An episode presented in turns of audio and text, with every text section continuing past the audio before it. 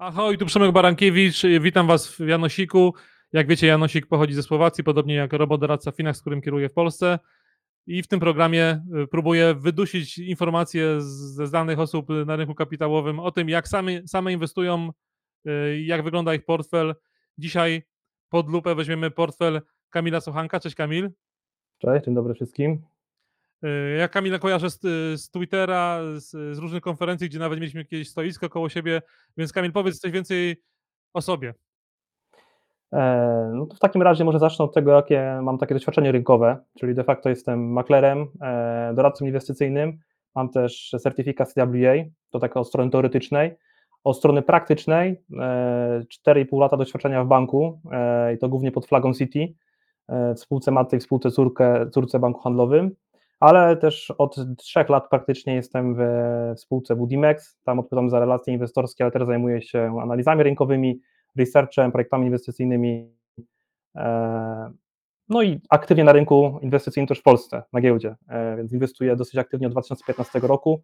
Miałem taki powiedzmy okres przejściowy dwóch lat, kiedy no nie za bardzo mogłem z uwagi na compliance e, zajmować się stock pickingiem na, na giełdzie, więc to raczej było inwestowanie przez taki moment pasywny, no ale od, od czasu zmiany powiedzmy pracodawcy to już wróciłem do inwestowania aktywnego. Ale Budimexu w portfelu nie możesz mieć, czy możesz? Nie, absolutnie, absolutnie. Ja ogólnie powiem tak szczerze, że ja unikam dyskusji jakichkolwiek w przestrzeni publicznej na temat spółek budowlanych. Uważam, że jest taki powiedzmy e, uczciwy deal, żeby nie poruszać takich kwestii rynkowych, bo też wiadomo, że troszeczkę większe know-how e, i ta semantyka moja może być taka nacechowana pod różnymi kątami. Raczej staram się tych dyskusji unikać i skupiać się po prostu na innych sektorach. No dobra, to skupmy się, skupmy się na innych sektorach i na, na, Twojej przygodzie z rynkiem. Takie pierwsze pytanie w tym formularzu Janosika to jest to, jak się ta, przygoda zaczęła? Czy nie wiem, zacząłeś w li- w liceum, na studiach, w podstawówce, przedszkolu? Znaczy powiem Ci tak, zaczęła się generalnie od tego, że jakoś miałem zawsze zaszyte z tyłu głowy mm, nawet takie konkursy giełdowe, które robiłem, były w liceach Mm, i też pamiętam, że chyba na jednej z fali mój e, kolega chwalił się, jak jego rodzice robili majątek na KGHM-ie, to nie trwało długo, no bo tam potem stracili ten majątek, ale jakoś tak mi się taka myśl zaszyła z tyłu głowy, że rynek giełdowy może być dosyć ciekawy. Natomiast takim mi się wydaje punktem przełomowym, e, no to były studia we Wrocławiu, na Uniwersytecie Ekonomicznym we Wrocławiu, gdzie poznałem naprawdę z mojej perspektywy takiego mentora giełdowego, e, doktora Marka Pałkę, który mi no, w świetny sposób na jednych z pierwszych zajęciach wytłumaczył związki przyczynowo-skutkowe na giełdzie. Był takim faktycznym pasjonatem, który z takim powiedziałbym dużym drive'em tłumaczył nam e, ciekawe spółki na rynku. I nawet też pamiętam, że zapisywałem sobie w zeszycie z roku 2015 niektóre spółki, jakie mogą być ciekawe.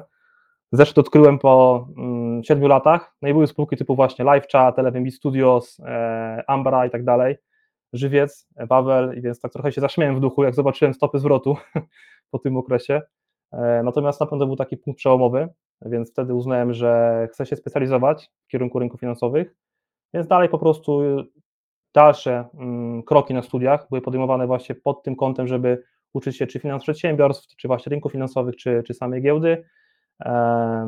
Dla mnie naturalnym krokiem później było też podjęcie mm, egzaminu na maklera, no a dalsze certyfikaty po prostu bym powiedział taki sukcesywny rozwój na rynku, czyli też powiedziałbym, że miałem taki głód dalszej wiedzy, ale też chciałem wzmocnić swoją pozycję na, na, na rynku pracy. Okej. No to pochwal się teraz, y, skoro masz takie y, już doświadczenie y, za, sobą, z czego byś miał emeryturę? Na emeryturę, no to na pewno trzeba powiedzieć, że takim głównym teraz moim flow, jeżeli chodzi o środki na emeryturę, to jest IKE i IGZE, gdzie tam staram się do samego powiedzmy limitu wpasać e, środki co roku. E, wiadomo też, że z drugiej strony mam jakieś tam rachunki swoje, czasami one są lekko spekulacyjne, czasami długoterminowe, natomiast to IKE i IGZE bardziej podsumuje, jeżeli chodzi o e, źródła przy emerytury. Ja też bym powiedział, że nie jestem dużym entuzjastą, jeżeli chodzi o mój wiek i to, jak może mnie kiedyś ZUS utrzymać, więc nie jestem, bym powiedział, takim optymistą pod tym względem. E, natomiast no, taka pierwsza myśl to moja to jest właśnie IKE i IGZE, takie inwestowanie długoterminowe, które faktycznie może być beneficjentem procentu składanego z uwagi na te ulgi podatkowe. Jasne. Jak masz IKE XZ, to ja muszę tu wspomnieć, bo inaczej by, by mnie Finaxa wyrzucili, że o OIP, trzeci, trzeci y, pro- program emerytalny do, do, tej układanki, też bez podatku belki, więc polecam Ci, Kamil, jak jeszcze nie zacząłeś, to, to spróbuj. Nie musisz od razu całego limitu wypełniać, więc, więc spokojnie. Dobra, a masz taką poduszkę, poduszkę finansową, o której też się często mówi, że żeby zacząć, zacząć odkładanie pieniędzy, od zbudowania takiej rezerwy, poduszki finansowej? Jeśli tak, no to y, jeśli, jeśli ją masz, bo zakładam, że pewnie taka osoba y, przezorna jak ty pewnie ma, to w czym, jakiej wielkości mniej więcej, ale nie musisz podawać dokładnych kwot? No, czy taką poduszkę to mam de facto od początku, jeżeli chodzi o moje wejście na rynek pracy. Ja tak wychodzę z założenia, że to powinna być poduszka, która pokryje tam, tam około takich mm, modelowych 10 miesięcy kosztów życia. I też mogę teraz na przykład napomnieć o tym, że miałem taki moment w życiu, kiedy się lekko wypaliłem w pracy bankowej. E, miałem też jakieś tam kwestie prywatne, więc uznałem, że na jakieś około pół roku daję sobie spokój z pracą. Trochę pojeżdżę po górach, e, za granicą, jakieś kempingi. No i faktycznie wtedy tą poduszkę lekko wykorzystałem, ale z perspektywy czasu i takiej, nie wiem, podejścia psychologicznego nawet, jeżeli chodzi o wypalanie zawodowe czy pracę, no to był z mojej strony dobry ruch, tak uważam, z perspektywy czasu. E, więc tak uważam, że kwota takich około 10 wynagrodzeń, utrzymania kosztów życia, to jest taka kwota minimalna. E, jeżeli chodzi o takie wartości nominalne, to ja uważam, że człowiek hmm, tak czuje się o wiele bardziej komfortowo, kiedy może dysponować kwotą tak około sześciocyfrową, swobodnie już, czyli ma powiedzmy sobie odrzuconą tą kwotę, a resztę może inwestować to jest, tak mi się wydaje, z perspektywy dużego miasta w Polsce kwota wystarczająca, żeby trochę myśleć o inwestycjach, mieć pieniądze na wakacje. Gdyby też coś się stało, odpukać, no to wiadomo, że e, mamy jakieś tutaj wsparcie. Mhm.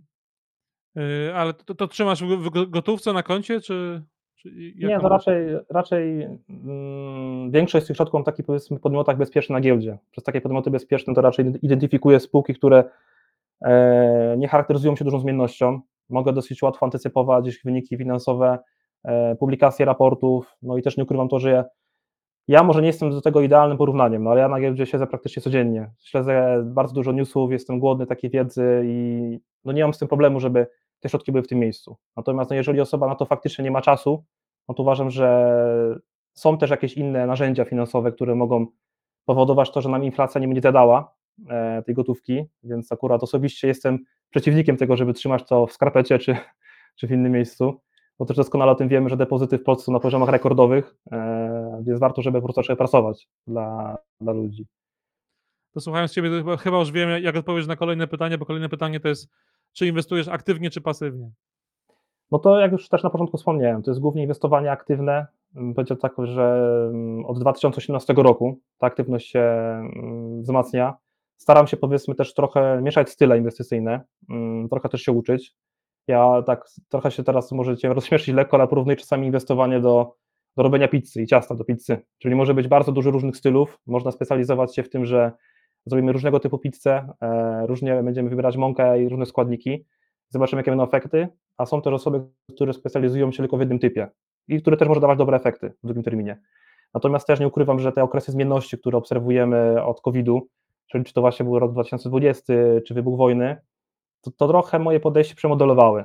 Miałem takie, powiedziałbym, podejście na początku stricte długo i średnioterminowe, natomiast też uważałem po pewnym czasie, że warto je lekko przemodelować, skoro i tak te informacje na rynku śledzę każdego dnia, to mogę zacząć na nie lekko reagować, więc zbudowałem tak powiedzmy trzy portfele, które trochę w różny sposób pracują na rynku i faktycznie, kiedy są momenty trudniejsze, to taki portfel aktywny radzi sobie lepiej. Natomiast kiedy są teraz, jak widzimy, momenty hotsy, E, od października, no to de facto najlepszą strategią jest buy and hold i obserwowanie jak spółki rosną, bo wiadomo, że akurat w długim, terminie, w długim terminie timing nie ma znaczenia. Liczy się po prostu termin i to, żeby te mm, wartości spółek rosły.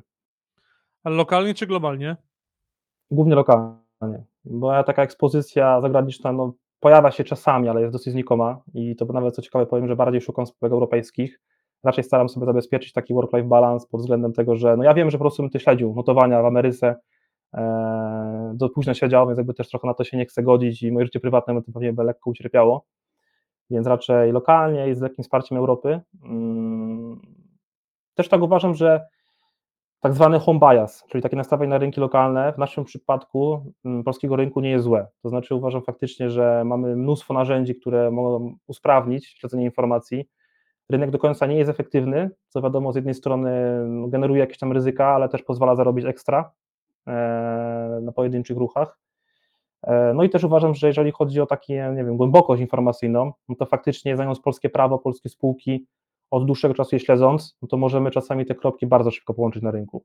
I akurat tą przewagę, moim zdaniem, tracę jak wychodzę na rynki zagraniczne. Czyli mhm. tam faktycznie, jeżeli już się skupiam na czymś, na dłuższym horyzoncie czasowym, na tym, żeby faktycznie jakieś story inwestycyjne realizowało się przez długi okres.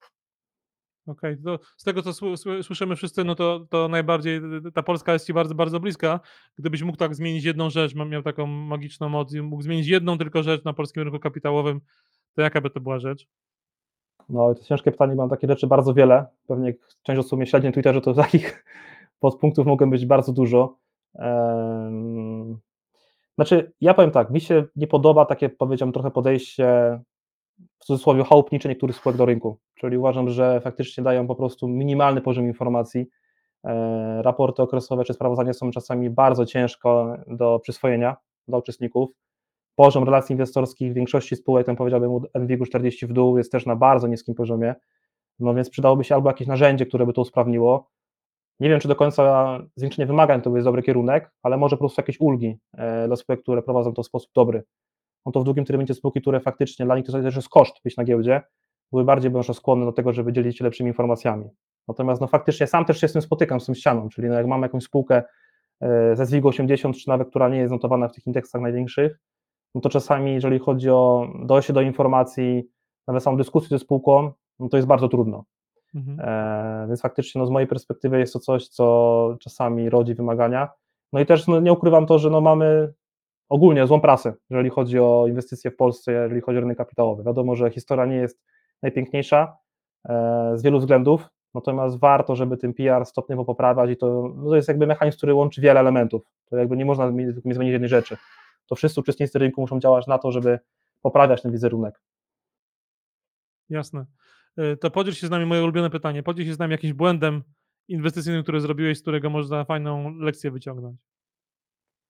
No, dla mnie taka najciekawsza lekcja to była, pamiętam, jak wziąłem udział w IPO Dino. Mm, To był chyba 2016 albo 2015 rok, nie pamiętam już teraz dokładnie. Chyba nawet rok później, 2017 rok.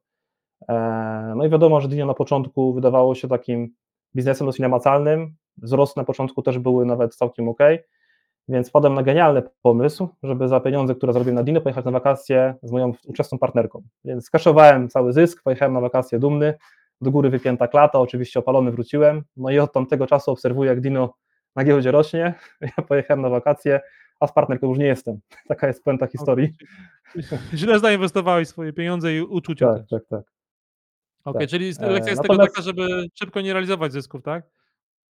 No to nie powiedziałbym, że było idealne źródło e, finansowania wakacji, to może w ten sposób, czyli po prostu wykorzystałem to na potrzeby bieżące, jakby wiadomo, że teraz trochę to obracam całą historię w żart, e, natomiast jak miał sobie zmienić, to na wakacje bym dalej pojechał, tylko bym po prostu wykorzystał to inne środki, nie te giełdowe.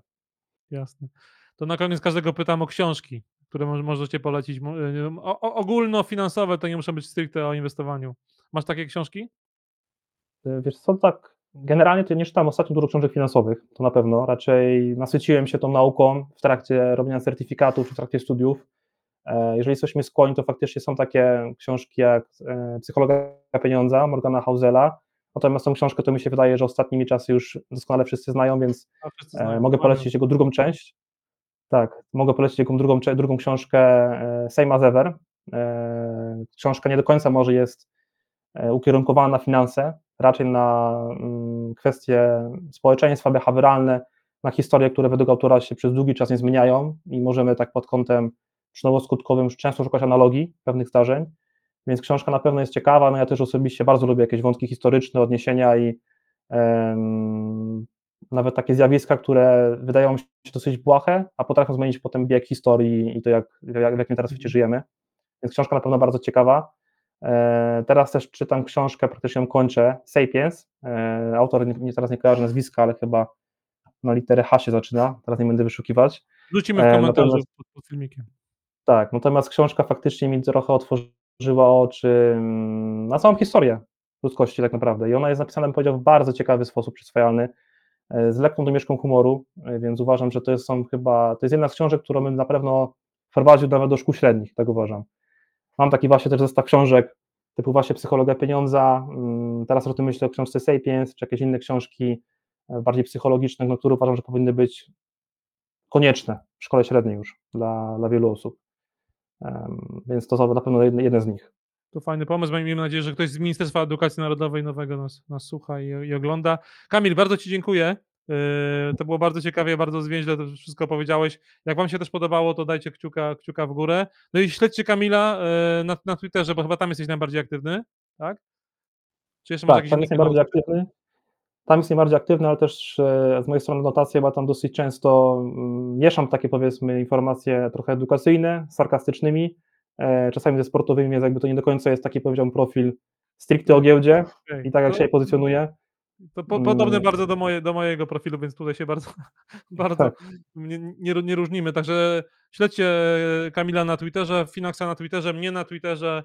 E, subskrybujcie te kanały, to będziecie słuchać więcej też e, kolejnych e, gości Janosika. Jeszcze raz wielkie dzięki Kamil, dobrego inwestowania i do zobaczenia pewnie na konferencjach e, w tym, w tym, tym roku. bo Się zbli- zbliża się sezon spotkań inwestorów. Tak, dzięki wielkie za zaproszenie i też do zobaczenia. Cześć. Cześć.